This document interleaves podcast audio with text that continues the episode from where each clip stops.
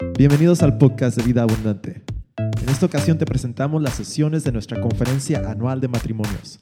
Recuerda que puedes seguirnos en nuestras redes sociales, en Facebook y en Instagram bajo el handle Vida Abo. Vida Abundante, cada palabra inspirada, cada palabra enseñada.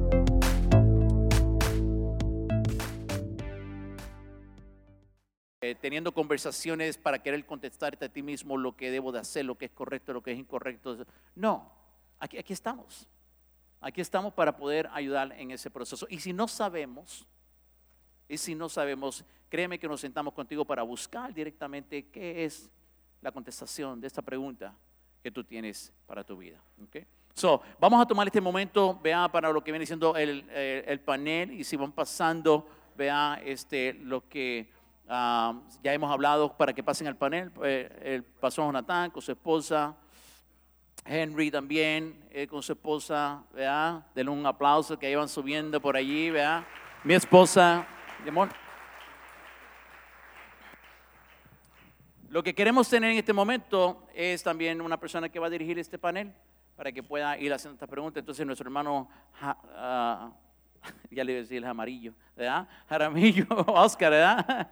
O- Oscar, este, un aplauso para Oscar que va a estar en una posición difícil, porque tiene que hacer las preguntas, ¿verdad? Tiene que hacer las preguntas para que nosotros podamos ah, contestar estas preguntas. ah, eh, acá, hay un micrófono por aquí. Ok, está bien. Este, y ah, lo que queremos en este momento es simplemente ser sensitivo a las preguntas que se van a hacer. Puede haber que llegue preguntas que para nosotros puede ser que nos sean a lo mejor, ah, eh, que pensemos que nos hace reír, ¿verdad? O que sean cómicas, o lo que usted quiera, ¿verdad? Pero queremos ser sensitivos y respetar las preguntas que se están haciendo, aunque para muchos puede ser que tiene lógica, no tiene lógica. Nunca hay preguntas que son tontas, todas son válidas en ellos. Así que es importante que cada uno podamos estar en esta posición de poder contestar las preguntas. ¿ok? Ah, Pastor Andrés, ¿por qué no pasa aquí? Para que se me siente aquí. Véngase. Véngase. Véngase, Pastor Andrés. Véngase. Véngase.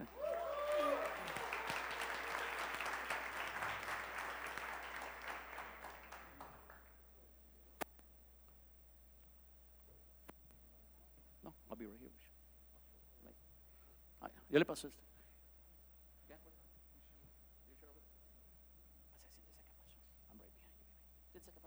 más cómodo. Acá, acá. ¿Sí? Bueno. Ok, Oscar. Bueno, vamos a empezar con la primera pregunta. La primera pregunta dice, ante Dios, ¿está mal pedirle más dinero a mi esposo? Por ejemplo, para mis gustos, para comprarme ropa, maquillaje, etcétera. Eso aparte de los gastos del hogar. Él gana muy bien y sé que puede darme más. ¿Es, es, es- pecado eso, guys? Que ella, esta persona le pida más dinero a su esposo. No está hablando de exigir, sino pedirle, porque dice que gana bien. Entonces, am, ¿qué dicen?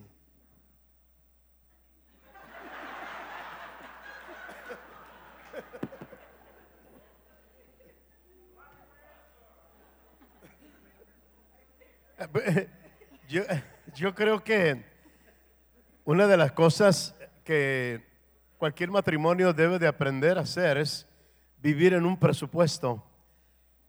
Cuando el presupuesto se cumple, o sea, no le quites a Pedro para darle a Juan. Cuando el presupuesto está cumplido, o sea, los gastos básicos de la, del hogar ya se cumplieron.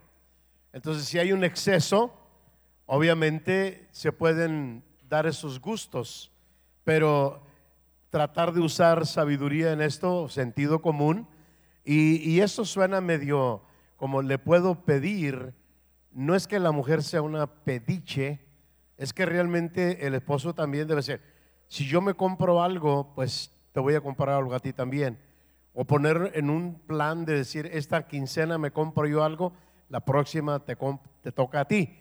Es decir, suena, a, a mí me suena, la, le puedo pedir, no es algo de pedirle, es algo obvio, es algo que es necesario hacer para que haya una armonía en el hogar. Pero como les digo, cumplan primero con su presupuesto familiar y de ahí hay un ahorradito para decir, podemos darnos este gustito.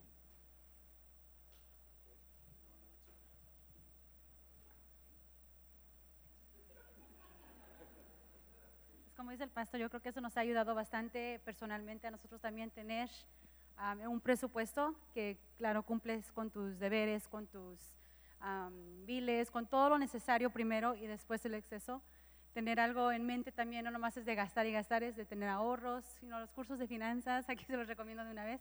Pero todo eso tiene, tiene un objetivo, ¿no? Estar juntos, tener un objetivo y chiquearse uno al otro si se vale. Si, si está el dinero um, dispuesto, a veces hay unos meses que no se puede, unos meses que sí, pero no es pecado pedir.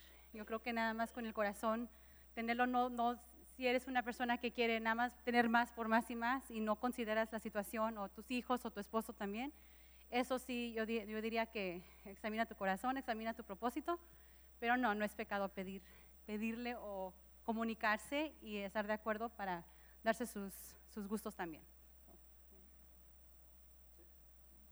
Ok, la segunda pregunta es, ¿qué hacer cuando mi esposo me, no me da mi, mi, lugar, no me respeta, no me defiende de los demás? Y luego dice aquí, ¿qué hago con él? O ok, la quiere, aquí el panel me está diciendo que la, una vez más, ¿qué hacer cuando tu esposo no te da tu lugar ni te respeta? Ni te defiende de los demás. Y al final puso, ¿qué hago con él? Yo creo que obviamente hemos estado escuchando mucho sobre esto y en toda seriedad, el, el, pensar de que un esposo no le da eh, la posición a su esposa, el poder pensar de que a lo mejor hay una falta de entendimiento eh, en la posición que tiene la esposa al lado de su esposo, eh, hay que traerlo a relucir. ¿Qué puedes hacer con él? Um, es importante entender de que no se trata de qué puedes hacer con él, qué pueden hacer los dos para poder estar en un mismo sentir de saber qué es lo que la palabra de Dios habla específicamente en la posición donde se encuentra el hombre, donde se encuentra la mujer. So, no hay ninguna vergüenza en ello, al contrario, debe salir a relucir para poder, para poder buscar ayuda para este varón que no entiende que el defender a su esposa, el darle su posición, y de que ella es primera en su vida, vea, antes que cualquier otra persona, es muy importante. Ella es la que está contigo, no la opinión popular.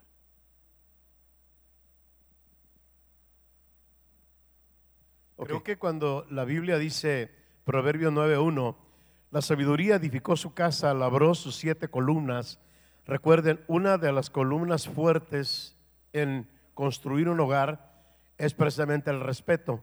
Entonces, el hombre debe de aprender a respetar a su esposa delante de sus hijos para que ellos vean en realidad cómo él honra la posición de ella y no tiene después, later on, como quien dice, defenderla, porque ya se la ha dado el respeto. Y es bien importante, yo creo que esta persona que puso esta pregunta, les sugeriría que vengan a, a las clases de matrimonios, porque se enseña mucho sobre estas cosas que son básicas y fundamentales en toda estructura familiar. Entonces, acuérdate, el honor va delante de muchas cosas. Cuando tus hijos ven que tú honras, que respetas aún las decisiones de tu esposa, porque ya han comunicado ustedes dos ambamente sobre ello, uh, los dos, entonces ellos van a desarrollar un respeto muy grande hacia ella también. Ok. La tercera pregunta es, ¿qué dice la palabra acerca de ver cosas que no le agradan a Dios? Eh, no es específica, me imagino que está hablando de imágenes, de fotos, de... No fue muy específica, pero me imagino que está dirigiéndose a, eso. ¿Qué, ¿Qué, dice la palabra?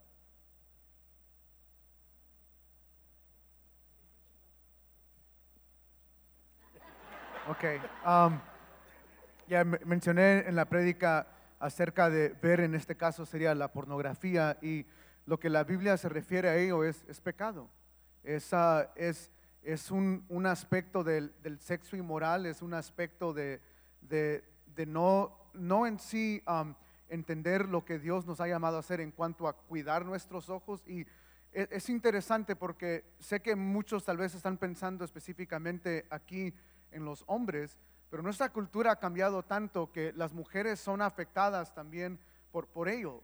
Y entonces es importante siempre recordar este aspecto de la santidad de Dios, lo que Dios demanda de nosotros para agradarle a Él en primer lugar como varones y como mujeres, de guardar y cuidar nuestros ojos, de no ver cosas que ninguno de nosotros debemos. So, eh, para contestar la pregunta fácilmente, la Biblia le llama a eso pecado, es, eso afecta la santidad y puede llegar a afectar las áreas, lo, que habló Ismael en- en la mañana, en cuanto a las áreas íntimas del matrimonio. A veces hay personas que quieren hacer cosas con sus parejas, pero las aprendieron de películas del cine o aún ya películas más eh, X-rated, de, de pornografía o cosas que ven o cosas que escuchan o, o las emisoras, las radios que escuchan, los chistes que escuchan y piensan que porque la cultura ve este aspecto normal, quieren demandar algo de su esposa y por eso hay que tener cuidado porque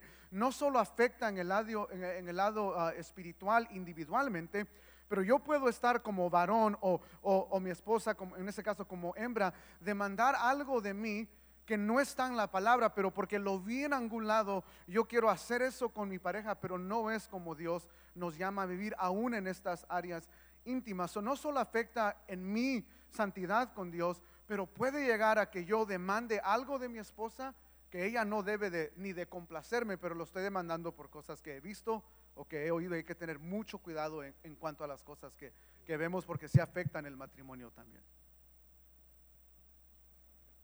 Ok. La siguiente pregunta es, yo puedo ser muy celosa y sé que nos puede afectar en nuestro matrimonio.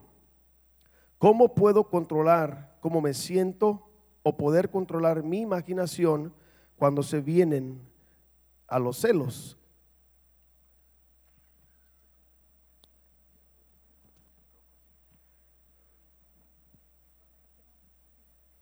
Ah, yo pienso que ah, eso es una inseguridad que muchas mujeres tenemos en algún tiempo de nuestras vidas, ¿verdad?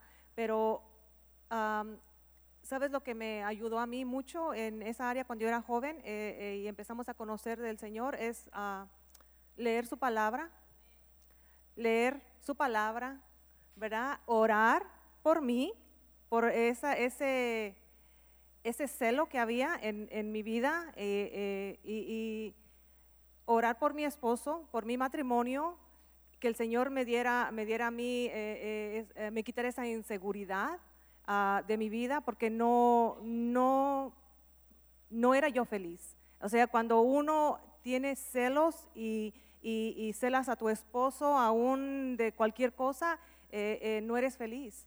Entonces eso, eso puede traer problemas grandes al, matrimonio. El Señor fue el que, me quitó eso, él, me, sanó de esa área y yo le doy gracias a Dios, ¿verdad? Yo, les digo a las mujeres, you know, conozcan la palabra, you know, la palabra nos cambia, la palabra nos da seguridad, la palabra quita todo eso que, viene a estorbar nuestras vidas. So, la palabra del Señor es la que nos cambia. Como dice Mario, creo que muchas cosas de, de las que sentimos las mujeres, inseguridad, celos, o son puras emociones, sentimientos que, que- que nos afectan gravemente. Pero igual, mientras vas, vas creciendo, vas conociendo la palabra, Dios está trabajando en tu vida, al igual a la, en la vida de tu esposo, tal vez te ha dado moti- motivos para sentir celos, tal vez te ha provocado o situaciones del pasado, pero si se agarran ustedes juntos, querer cambiar y seguir adelante, estudiar la palabra de Dios, que Dios trabaje individualmente en sus vidas y como, matrimonio, eso se va a ir quitando. Como dice ella, acercándose a la, la palabra, acercándose a el matrimonio como Dios lo creó, lo que, el hombre debe de presentar, lo que la mujer debe de representar, y eso se, va yendo. Tú orando, Dios trabaja en nuestras vidas. Y no es algo que desaparece de un día para otro, pero es trabajo continuo y saber de que Dios hace la obra queriendo nosotros buscar de Él y aprender cómo ser mujeres y hombres de la palabra. Entonces, Y para, por- porque tampoco es solamente exclusivo, el problema es para mujeres, o sea, también los, los varones son abusivos en esta área también porque celan a su esposa y son más demandantes en esto y, Y eso también trae a luz mucha inseguridad en el hombre por, porque el hombre piensa como hombre y sabe lo que piensan los hombres. Entonces en esta, en, en esta ocasión o en, en la ocasión que el hombre tiene mucho celo de su esposa, es probable que demuestre mucho de en su interior también, de cómo él ve a las mujeres y de cómo él le habla a las mujeres. Y cuando ve a su esposa hablando con otro hombre, todo eso, boom, y, y- y le recuerda. Y, y entonces también eso refleja mucho cómo está nuestro interior como hombre y varón. Ah, porque el problema no es exclusivamente para, para las mujeres, o como hombres también tenemos que cuidar esa área mucho, pedir perdón, a cuidar nuestros ojos, cuidar nuestro corazón también de, de- de- de pensar cosas malas y recordarnos que Dios nos ha dado una- un tesoro en nuestra esposa. Y si ella es nuestra esposa, es nuestra esposa para siempre y no cualquiera te la va a quitar. Además, recuerde, hablando otra vez de las siete columnas, el celo viola una de las columnas que es la confianza. Cuando desconfiamos de algo, la vida se convierte en un infierno. Porque realmente para todo vas a querer una explicación. ¿Dónde estabas? ¿Por qué te tardaste tanto? ¿Por qué? Y no hay persona en su juicio cabal que esté dispuesto a, estar contestando estas preguntas de Interpol en la casa, ¿verdad? ¿Por qué? Porque realmente todos tenemos agendas diarias y especialmente cuando parejas sirven en un ministerio, recuérdese que ministerio es gente, es estar con gente, es estar sirviendo a personas. Algunos de ellos con muchas cargas difíciles y todo ello, pero entendamos, tiene que haber una plataforma de confianza el uno para el otro para que las cosas puedan ir de acuerdo al propósito de Dios. Pero mucho cuidado de veras porque mi papá me decía una frase cuando era pequeño y él decía, hijo, no hay ladrón que no sea desconfiado. Entonces a veces el que cela, pues por algo cela. Ten mucho cuidado con eso. Ok, la siguiente pregunta es, ¿cómo debo de hacer si mi esposo no quiere servir en el mismo ministerio que yo en la iglesia? ¿Qué debe ser esta persona? Yo creo que una de las cosas que es importante de ver en esta área de lo que viene siendo ministerio es de entender de que am, eh, Dios obviamente es hermoso cuando puede a la pareja servir juntos, ¿verdad? Pero Dios tiene llamados para cada persona. Eh, y, y- y no todo lo que le gusta a mi esposa hacer me va a gustar a mí a lo mejor hacer. Y, y en este caso, eh, mi esposa y yo trabajamos en la misma área de consejería, pero eh, hay muchas otras áreas de la iglesia que yo a- ayudo y trabajo. Y, ella no, no, no, no está en esa área porque no, no le llama la atención, ¿verdad? No, está, eh, no, no está en esa posición en la cual yo me encuentro para servir en, en la iglesia. Pero yo creo que es importante que después de que tu esposo o tu esposa ¿vea? esté sirviendo, aunque no esté contigo en el mismo ministerio, lo importante aquí es de seguir orando por él y por ella, de que Dios siga usando su vida en la iglesia. Después que estén sirviendo es una bendición. Muchas veces y varias de las preguntas que salen a relucir, vamos a estar viendo ah, algo específico y es esta palabra de, ¿verdad? de preocupación, eh, es, es un tono como de queja puede ser, ¿vea? Eh, y es natural. Quiero recordarte de que ah, el, servir al Señor en cualquier área. Y preguntas que tengan que ver con el, el servicio, que tengan que ver ah, en lo que tú haces, en lo que ella hace. Recuérdate que tu sentir, tu vivir es con Cristo. Lo que tú hagas, tú serás llamado a cuenta por lo que tú estás haciendo. Y tienes que estar en paz con eso. Tu esposo, tu esposa está sirviendo en otra área, están en paz en esa área. Yo no sirvo para que mi esposa sirva. Yo sirvo porque quiero servirle a Cristo. Mi esposa le sirve porque quiere servirle a Cristo. No estamos sirviendo para servir juntos. Seguro que sí, que habrán ministerios que se nos da la oportunidad de servir juntos y es una bendición cuando lo queremos hacer así. Pero yo no obligaría a mi esposa a servir en una área que yo estoy sirviendo simplemente porque soy su esposo y quiero mantenerla ahí. Dios sabe lo que está haciendo en nuestras vidas y tenemos que estar en paz y tranquilo con eso. Ok, vamos a la siguiente pregunta. Esta es dos preguntas en una. Pregunta número uno es, cómo revivir el amor con tu pareja. Y la segunda es, cómo vivir con tu esposa sanamente amándola con sus defectos. Repito otra vez, es cómo revivir el amor con tu pareja, cómo vivir con tu esposa sanamente amándola con sus defectos. O solo que esa persona no tenga defecto. ¿verdad? Es algo como Sí, el comal le dijo a la olla. Por favor. O sea, esta persona me suena como que vivió en el siglo de los puritanos, por allá, los que menciona Jonathan a veces, de que él es un tipo, es un dechado de virtudes. Ah, él no se equivoca en nada. Él es un perfecto ejemplar. O sea, es un hipócrita y es un mentiroso. Es lo que es. Realmente, ¿cómo puedo amar a mi esposa? Pues como ella te ama a ti. Como ella reúne el coraje para amarte a ti, sin que merezcas ese amor, por denigrarla a ella, pensando que está llena de defectos y que realmente no merece tu amor. Pues tú tampoco lo mereces. Y Dios te ama a pesar de todo. Entonces entendamos, el amor realmente, o no has entendido la definición de la palabra amor en la Biblia. Hay varios tipos de amor que el mundo ha degenerado. Hay un amor condicional. Yo te amo if, if you do this for me. Amén. Si tú haces esto, si tú cumples con mi expectativa, te amo. Es un amor condicional. Hay otro amor convenenciero. Yo te amo porque tú. Ah, pero el amor de Dios es incondicional. Es yo te amo, spite of, a pesar de, a pesar de tus defectos, a pesar de tus fallas, a pesar de tus palabras rotas, de tus votos no cumplidos, dice Dios, I still love you. Entonces, tu amor por tu esposa debe de ser a pesar de, como es el amor de Dios para ti y el de ella para ti también. Ya, yo, lo, am, de acuerdo con lo que dice el pastor ahorita, am, hice referencia yo al final de Efesios 5, el mandato es claro, esposas someterse a vuestros esposos, pero esposos amar a sus esposas como Cristo ama a la iglesia. Y por eso aquí regreso a, lo mismo. Si yo quiero entender cómo debo amar a mi esposa, yo necesito un entendimiento de cristología. Tengo que saber qué hizo Cristo por su iglesia. ¿Somos tú y yo perfectos? No.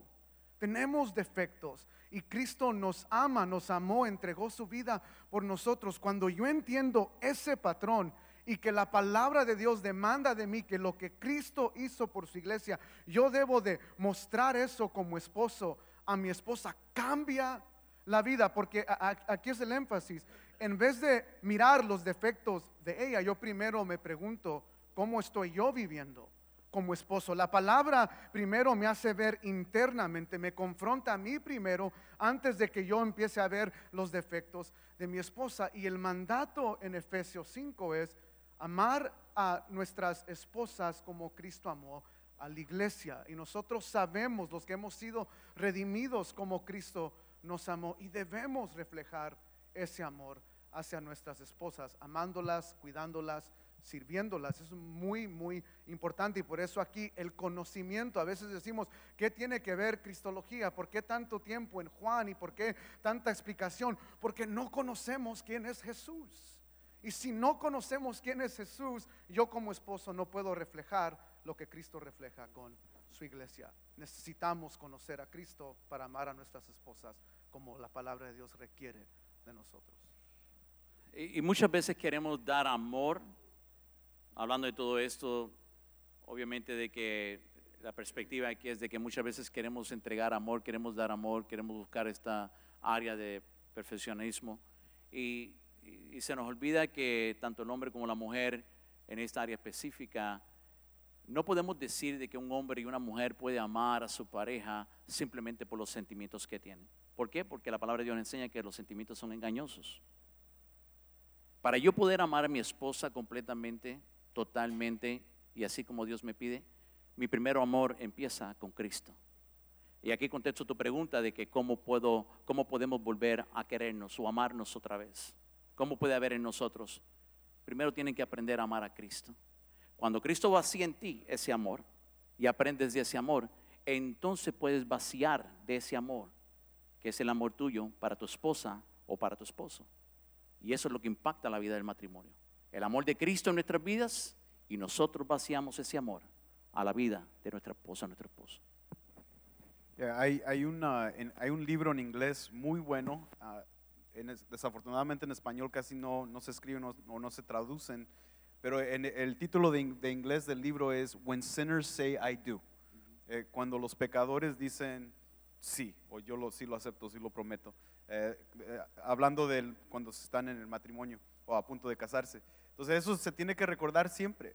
O sea, el pastor lo mencionó de Dios en Cristo Jesús nos ama a pesar de que somos pecadores, inmerecedores de su gracia y amor y misericordia y fidelidad. Tú, al casarte con tu esposa y viceversa, eh, reconoces que ellos son pecadores y fallan y te van a fallar y te van a hacer enojar y te van a hacer gritar y te van a hacer salirte de la casa enojado y cerrar la puerta bien fuerte. O sea, eso es parte de su naturaleza caída. Pero al decir que sí lo hago y sí lo prometo, entiendes que así como Dios te ama, así como Dios te demuestra gracia, así como Dios es paciente, de la misma manera tú entiendes que tú como pecador vas a amar a otro pecador de la misma manera que Dios te ama a ti. So always remember that you're a sinner and she's a sinner. Wow, qué tremendas respuestas. Muy bien, la siguiente es, ¿estará bien que los problemas eh, los hablemos en nuestra recámara? O sea, si pueden dialogar o hablar de los problemas en la recámara, eh, eh, la, pareja juntos. debe de ser el lugar. Hay muchas parejas que contestan, este, hablan de sus problemas delante de mucha otra gente. Lo hablan en su trabajo, lo hablan con sus amigos, lo hablan ¿verdad? Este, simplemente en, en un lugar donde a lo mejor familiares que saben de sus problemas. Los problemas de la pareja se hablan en la recámara. Se habla en ese lugar secreto que el Señor nos ha dado, de poder estar juntos, de poder arreglar nuestras diferencias, de exponer, ¿verdad? Y, más que en la recámara, definitivamente entendemos de cuando estamos en esa recámara, hemos estado invitando que, que, que el Señor esté con nosotros, que Dios esté en medio de esta circunstancia que estamos pasando. ¿Para qué? Para que la contestación no venga por medio de lo que piensa fulanito, fulanita, el tío, la tía, que las contestaciones de la situación que estamos pasando venga directamente por medio de Dios a nuestras vidas. La contestación es de Dios, nuestras preguntas dirigidas a Él. Y una cosa más sobre ello que es bien importante.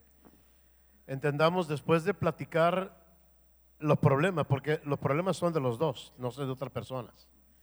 Nunca inmiscuyas en estas conversaciones a gente que no tiene nada que ver ahí. Enfoca en el problema y en el problema que causó la molestia, la situación. A veces cuando vamos a hablar de algo, nos volvemos, como decía el, hombre con el, con el psicólogo familiar, mi esposa se vuelve histórica cuando hablamos de problema. Dice él, no, no se dice histórica, se dice histérica. No, también histórica, porque me recuerda a los problemas de hace 80 años atrás. Y no tienes que hablar de lo que pasó hace un año, habla de lo que pasó hoy o ayer. En otras palabras, enfoca en el problema. Y otra cosa más, si ven que el problema es demasiado grande y realmente no pueden llegar a un acuerdo, busca personas, y escúchame bien, que te aman lo suficiente para decirte la verdad y confrontarte con la verdad de Dios. No nada más que te estiman y que te dicen, si te digo muy fuerte, ya me vas a dejar de hablar, me vas a cortar tu amistad, porque hay gente que busca a aquellos que piensan como él. A veces en consejería, por años, por años, venían parejas y uno de ellos me decía, ¿verdad, pastor, que no está bien que ella haga esto? Como predisponiéndome a mí para que le diera la razón a él. ¿Verdad que yo tengo la... No, vamos a ver qué dice la palabra de Dios. Entonces busca gente que te ame lo suficiente para que te confronte con la palabra de Dios. So, esta pregunta al parecer viene, de una pareja que ya han pasado por consejería y al, y al ver no hay cambio. So, les doy el, el contexto. ¿verdad? So, aquí viene, dice, quisiera que me aconsejaran si todavía sigo mandándole textos a mi esposo porque él no me los contesta, los ignora. Ya hemos hablado de esto y hemos tomado consejería y no cambia él. Eh, ¿Está bien o no lo que está haciendo? O sea, ¿qué, qué dice ella? ¿Qué hace? Le, le sigue diciendo que le conteste, no le conteste. O sea, el Señor le- ignora los- los- todos los textos que ella le manda, a pesar de consejería, a pesar de lo que han hecho, y él sigue igual, o sea, no cambia. Y ella quiere saber, pues, si está bien o no, o o qué, o qué puede hacer ella. Ahí yo creo que depende mucho la situación. También am, el texto ahorita es muy común para forma de comunicación. Y si ese es un aspecto que ella espera, no sé por qué no contesta, tal vez mandas mil mensajes y no sabe qué responder también. O el trabajo, la situación, eso ya depende, pero si, si le has llamado la atención y es algo que te afecta, que algo que, algo que te importa a ti como mujer, que, que, no, que te ignora, por decirlo así, que no te responde, a llamar la atención otra vez hasta que se, se pueda arreglar algo, tal vez, no sé exactamente la situación, entonces también depende de eso, ¿verdad? Pero, pero sí es, es algo de, es un detalle, es atención, y eso es muy importante en diferentes aspectos, y aquí es una forma de mostrarlo, que te importa, que estás pensando en ella durante el día, o si es un simple te quiero, pues respóndele, si no te cuesta nada, responde. No, no, no sé por qué, o tal vez preguntas mil cosas también, tienes que, tenemos que ser atentas y, y sabias en si están trabajando o están ocupados, pues también saber acomodar el tiempo, ¿no? Pero yo digo que sí, si es algo que te afecta y tú quieres esa atención, no, no hay por qué ignorarlo. Y si ya fuera una consejería, pues sigan buscando. No, no, no se ha solucionado el problema, obviamente, entonces pues sigan echando ganas y, y ver cómo se puede arreglar la situación. Para mí, esta persona no conoce la personalidad de su esposa. En las cuatro categorías de personalidades tenemos la colérica, tenemos la sanguínea, tenemos la flemática y tenemos la melancólica. Obviamente, esta mujer cae en la sección de la melancólica. Para ella es a big deal. Por eso lo está haciendo así. El hecho de que él no tarde ni un minuto en contestarle un texto no le va a quitar la vida. O sea, oh, qué bueno mi amor que pensaste en mí, igualmente te amo, punto un corazoncito y se acabó. O sea, ¿qué necesitas? Es una persona que necesita un área de su vida emocional ser suplida con algo que para ella va a ser una conexión increíble. Entonces, por favor, conócela, no sigas en el limbo sin conocerla, sino date cuenta que lo que para ti no quiere decir nada, o es una cursilería o fruselería, como le llames, pero para ella significa mucho. Y significa que está pensando en ti, se acordó de ti y te mandó un texto. Y seguro que sí que la pregunta la tendríamos que, de- que poder este, ah, saber la historia, ¿verdad? De, que- de por, por qué sucede esto de lo del texto. Ah, porque lo que viene a mi mente, hablando con mi esposa muchas veces en esta área, es, ah, habría que preguntar a esta pareja, so, ¿el texto es un problema? ¿Será porque entonces no se comunican, no hablan? Y eso queda en el aire. Porque si tenemos buena comunicación como pareja, ¿verdad? Este, eh, personalmente, dependiendo del tipo de trabajo del hombre o de la mujer, porque puede ser el hombre que lo manda, la mujer que lo manda, eh, dependiendo del tipo de trabajo, créanme que hay trabajos que no nos permiten estar contestando cada rato a textos. Eh, entonces, pero si hay buena comunicación en el hogar, hay buen, este, eh, el poder llegar a la casa después del trabajo y el poder tener conversaciones. Y, y sabes que hay un éxito en esta área de comunicación y amor entre uno y el otro. El texto yo creo que pasa a ser un segundo lugar. si es que no hay comunicación en casa y estamos tratando de comunicarnos por medio de texto, eh, definitivamente tienen que regresar otra vez a consejería, pero ahora para no hablar del texto, para hablar del problema de comunicación que puedan tener con pareja. Ok. Esta pregunta creo que la respuesta es muy obvia, pero dejaré que ustedes lo hagan, los expertos. Yo quisiera contestarla, pero no. Se las dejo a ustedes. Ahí les va. ¿Qué se le puede decir a alguien que todavía está incrédulo a los mandamientos de Dios? Una persona que no cree en los mandamientos de Dios. ¿Qué se le puede decir a esa persona?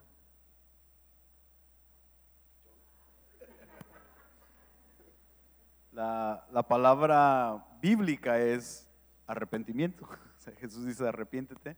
Ah, porque, mira, es fácil, lo, lo- lo dijimos durante el día, o sea, estamos basando toda esta conferencia en base, en base de una verdad autoritativa que no es ni la de Ismael, ni la de Henry, ni la de Jaira, ni del pastor Gallardo. La autoridad que tenemos aquí es la palabra de Dios. That's it. No vamos a pretender a saber todo del matrimonio, ni, ni hacer leyes, ni reglas afuera de la palabra de Dios. Si la palabra de Dios no es el fundamento, entonces it's open, ¿no? O sea, todo, todo se vale. Ya no, no hay manera de cómo aconsejar. Por eso no aconsejamos a parejas que no son cristianas. Porque, ¿cómo vamos a aconsejar a parejas que no son cristianas si, si no conocen la palabra de Dios y, no, no hay de dónde agarrarnos. Entonces, lo primero que hacemos en varias de las parejas de eh, consejeros matrimoniales es tratar de explicarle a la persona, hey, estos son los mandamientos de Cristo, esto son es la palabra de Dios y, y tú tienes que reconocer a Cristo en tu, en tu vida como el Señor y el dueño de, y tu rey como Salvador. Entonces, si la persona no lo hace claro, va a poder agarrar sus leyes, va a decir, no, yo pienso esto, tu biblita dice esto, tu, tu iglesita dice esto, tu pastorcito dice esto, pero yo creo en esto. Entonces, ¿cómo vamos a argumentar? Ok, well, there- there's no other way to do it, al menos que caigamos bajo la autoridad de la palabra de Dios. Cuando estemos, estamos los dos bajo la autoridad de la palabra de Dios, entonces todos en- entre los dos podemos empezar a dialogar de una manera constructiva y que traiga beneficio y fruto a nuestro matrimonio. Si no, vamos a estar eh, en pleitos en diferentes, eh, estamos en dos diferentes equipos de guerra. Uno está en el norte y nosotros en el sur y, y vamos a batallar toda nuestra vida con eso. Y una cosa más que es bien importante, recuerda, mandamientos. La Biblia usa varias palabras para este mismo concepto. Leyes, estatutos, ordenanzas. No son opciones, no son sugerencias, son mandamientos. Entonces, cuando Dios da un mandamiento, ¿qué anticipa? ¿Que lo ignoremos? o que le demos atención y lo obedezcamos. Entonces, esto no es opcional. Por eso digo, la pregunta, su respuesta es obvia. Debo de, claro, si amas a Dios, crees en su palabra, te consideras un hijo de Dios, entonces es algo que no para considerar, es algo para obedecer. Siguiente pregunta. Esta pregunta está larga, so haré mi mejor para decirlo como está. Dice, no sé si es pregunta, pero en estos momentos en nuestra relación ah, el problema es mi esposo. Tenemos conflictos debido a que siempre está en el celular todo el tiempo. Y una de mis hijas no es de él y a veces está bien y a veces se- encuentran unidos, ellos dos. Y eso genera conflictos entre hermanos por hacer diferencias. O sea que el esposo, ¿verdad? una de las hijas no es de él y el otro sí es. Pero a veces le da preferencia a la que es de él y no le da preferencia a la que no es de él. Entonces crea conflicto entre hijos porque no los ama mutuamente. Y pues está en el celular perdiendo mucho el tiempo. ¿Qué se le puede, ah, qué- qué- se puede hacer en esta situación? No todos, no es uno.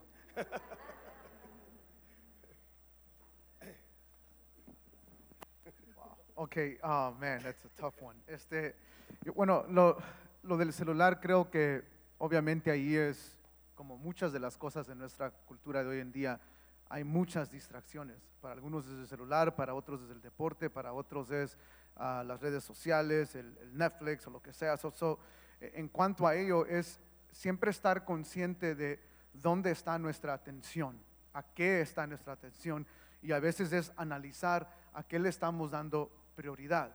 Ah, y a veces es necesario sacrificar aún nuestros hobbies, nuestros gustos, para dar prioridad a nuestras esposas y a nuestras familias. Pero creo que la segunda pregunta es un poco más ah, profunda porque cuando dos familias se unen, y aquí de nuevo a veces requiere mucho contexto en cuanto a eh, cuál fue las instrucciones que recibieron antes de unirse dos familias, porque estamos hablando de hijos tal vez con, con- diferentes ah, esposos, esposas, ah, obviamente no son hermanos de sangre, pero ahora se han combinado dos familias y lo difícil allí es que eh, eh, en cuanto al, al- en este caso al, al varón, de alguien haberle instruido que cuando él decidió tomar esta decisión, en parte tomó la decisión de ser padre para esta, para esta, ajá, para los dos, para el que sí es de él, pero también para la hija que no es de él de sangre, pero debido a que vive en su casa y se unió, está tomando esa responsabilidad de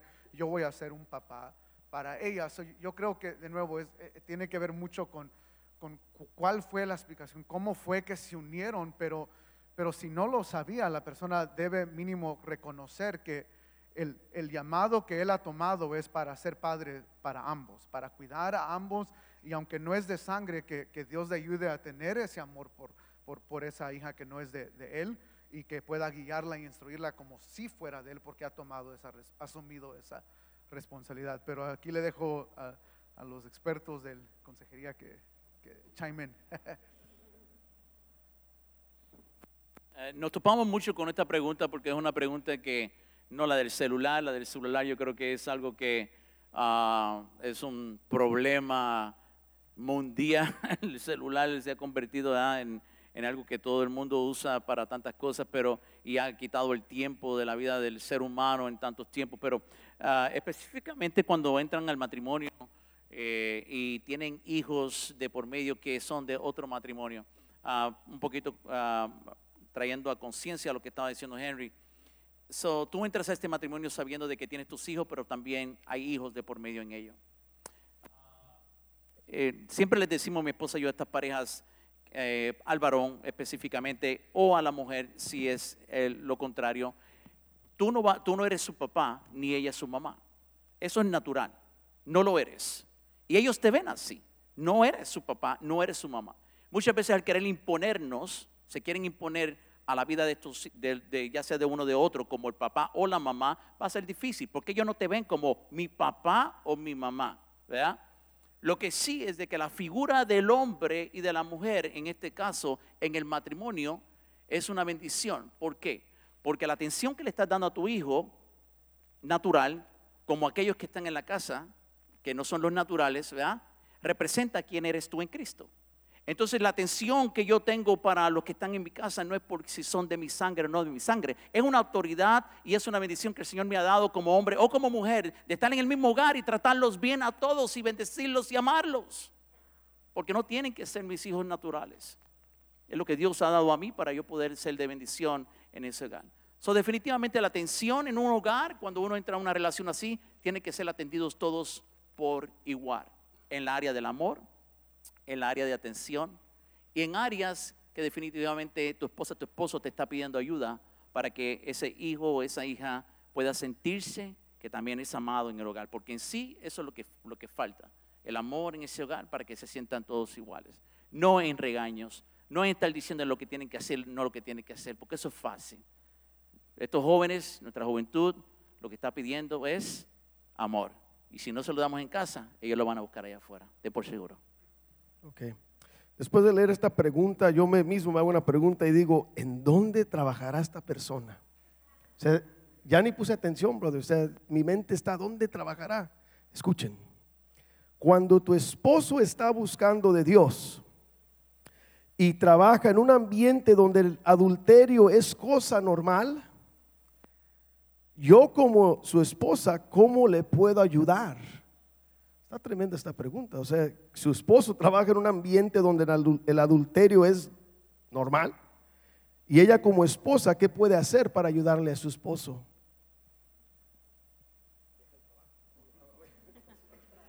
Bueno, ah, yo, mira, para empezar, cuando decía es normal. Bueno, para el mundo que es normal, para el cristiano que es normal. Mira, estamos rodeados de gente que nosotros para ellos somos anormales, porque la sabiduría de Dios es locura para el mundo. ¿Ok?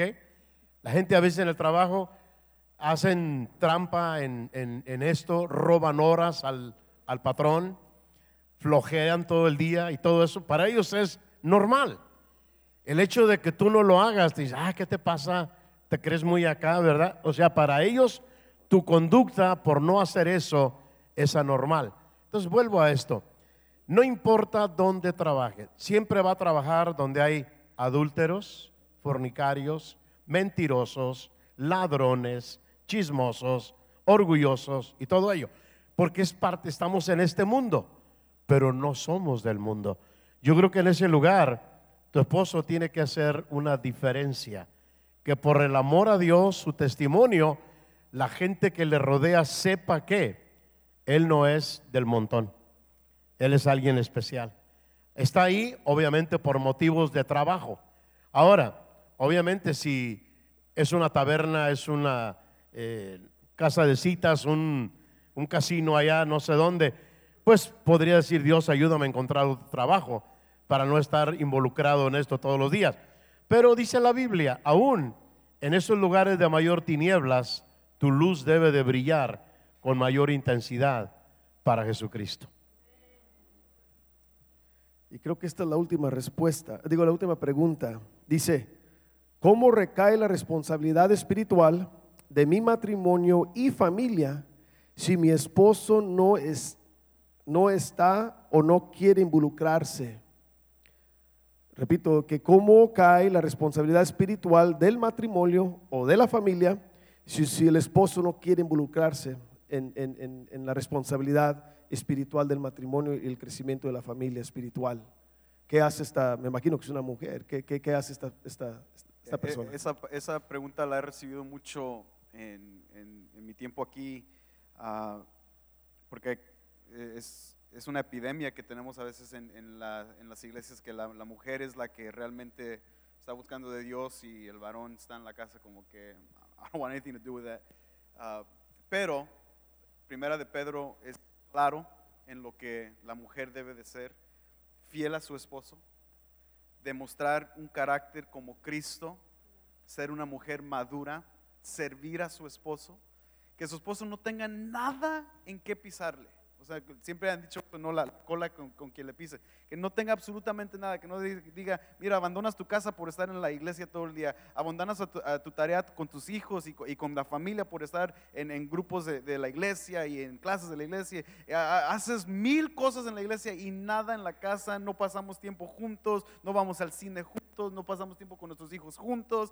Y ese es el dilema a veces que el esposo usa la iglesia como para más, enojarse más de la iglesia y tirarle más a la esposa porque la iglesia ya se convierte en el ene- enemigo. Y la mujer no es llamada a hacer eso. La mujer es aún someterse a su esposo, aún si su esposo no es cristiano. Y a través de su testimonio ganárselo para Cristo. Entonces esa es, nuestra, esa es la tarea para la mujer que está lidiando con un varón que probablemente no, no, no quiere nada con la iglesia. Pero, y yo sé que no, y no es nada fácil, para mí yo puedo decirlo y se suena fácil, pero yo sé que no es fácil. Sin embargo, Dios está contigo, tú eres una hija de Dios y deja que el Espíritu Santo te ayude para guiar a tu familia a, a los pies de Cristo Jesús. Y un día aquí va a estar tu esposo. Amén. Y es- esta rapidita, no quiero que la persona se vaya con la duda, y creo que es referente a lo que van a hacer ahorita también. Dice, estamos casados pero el, por el civil, pero no por la iglesia. Estamos viviendo en pecado, y sé que es rápido. Ah, no, no es pecado porque el matrimonio es válido eh, el hecho de que lo hicieron en el civil es válido, pero siempre recordando que la bendición de casarse en una iglesia tiene una bendición en cuanto aún las clases prematrimoniales, el hecho de decir a la iglesia, y es algo que a veces se pierde, ¿por qué alguien se casa en una iglesia cuando se casa en una iglesia? En parte está diciendo a, a- a- a la congregación en sí, a todos los que están presentes, de que como parejas están, dando cuentas en cómo van a llevar su vida matrimonial. No, no es que es ilegítimo el hecho de que alguien nomás se casó por el civil. Eh, ante Dios, tú estás casado y debes honrar a tu esposa como dice la palabra, pero hay una bendición que viene cuando alguien se casa por la iglesia y eso viene a través de su crecimiento en la congregación, su desarrollo en la congregación, eh, como individuos y también como parejas. So, es muy importante eso. Y yo creo que definitivamente cuando vemos a Dios como la máxima autoridad, ¿verdad? estamos respetando las leyes de la tierra y vamos, nos casamos ¿verdad? por el civil, todo bien, lo reconocemos que es una ¿verdad? que se está haciendo por medio de ello. Pero ¿quién es la autoridad? ¿Quién, quién es últimamente la, la, la, la autoridad del mundo, de tu vida? ¿verdad? Eh, y reconocemos que es Dios. Entonces el poder venir delante de Dios como pareja y el poder tomar esta posición y esta parte tan importante de, de la cobertura de Dios en este matrimonio y decir, Señor, te entregamos nuestras vidas en este matrimonio y el poder celebrar en el cuerpo de Cristo, con la familia en Cristo, el poder orar juntos por este paso que vamos a dar mi esposa y yo de aquí en adelante, ahora que estoy delante de Dios haciendo esta, este compromiso, ¿verdad? porque es fácil hacerlo y lo estamos hablando cada rato. El compromiso con el hombre lo ves en City Hall. Y, lo hemos hablado tantas veces. City Hall, por ejemplo, aquí en downtown, en, Chicago, la gente se casa donde? En el quinto piso, en el sexto piso, en el noveno piso. No, la gente que se casa se casa en el basement de City Hall. Ahí es donde el hombre ha puesto lo que viene siendo el matrimonio.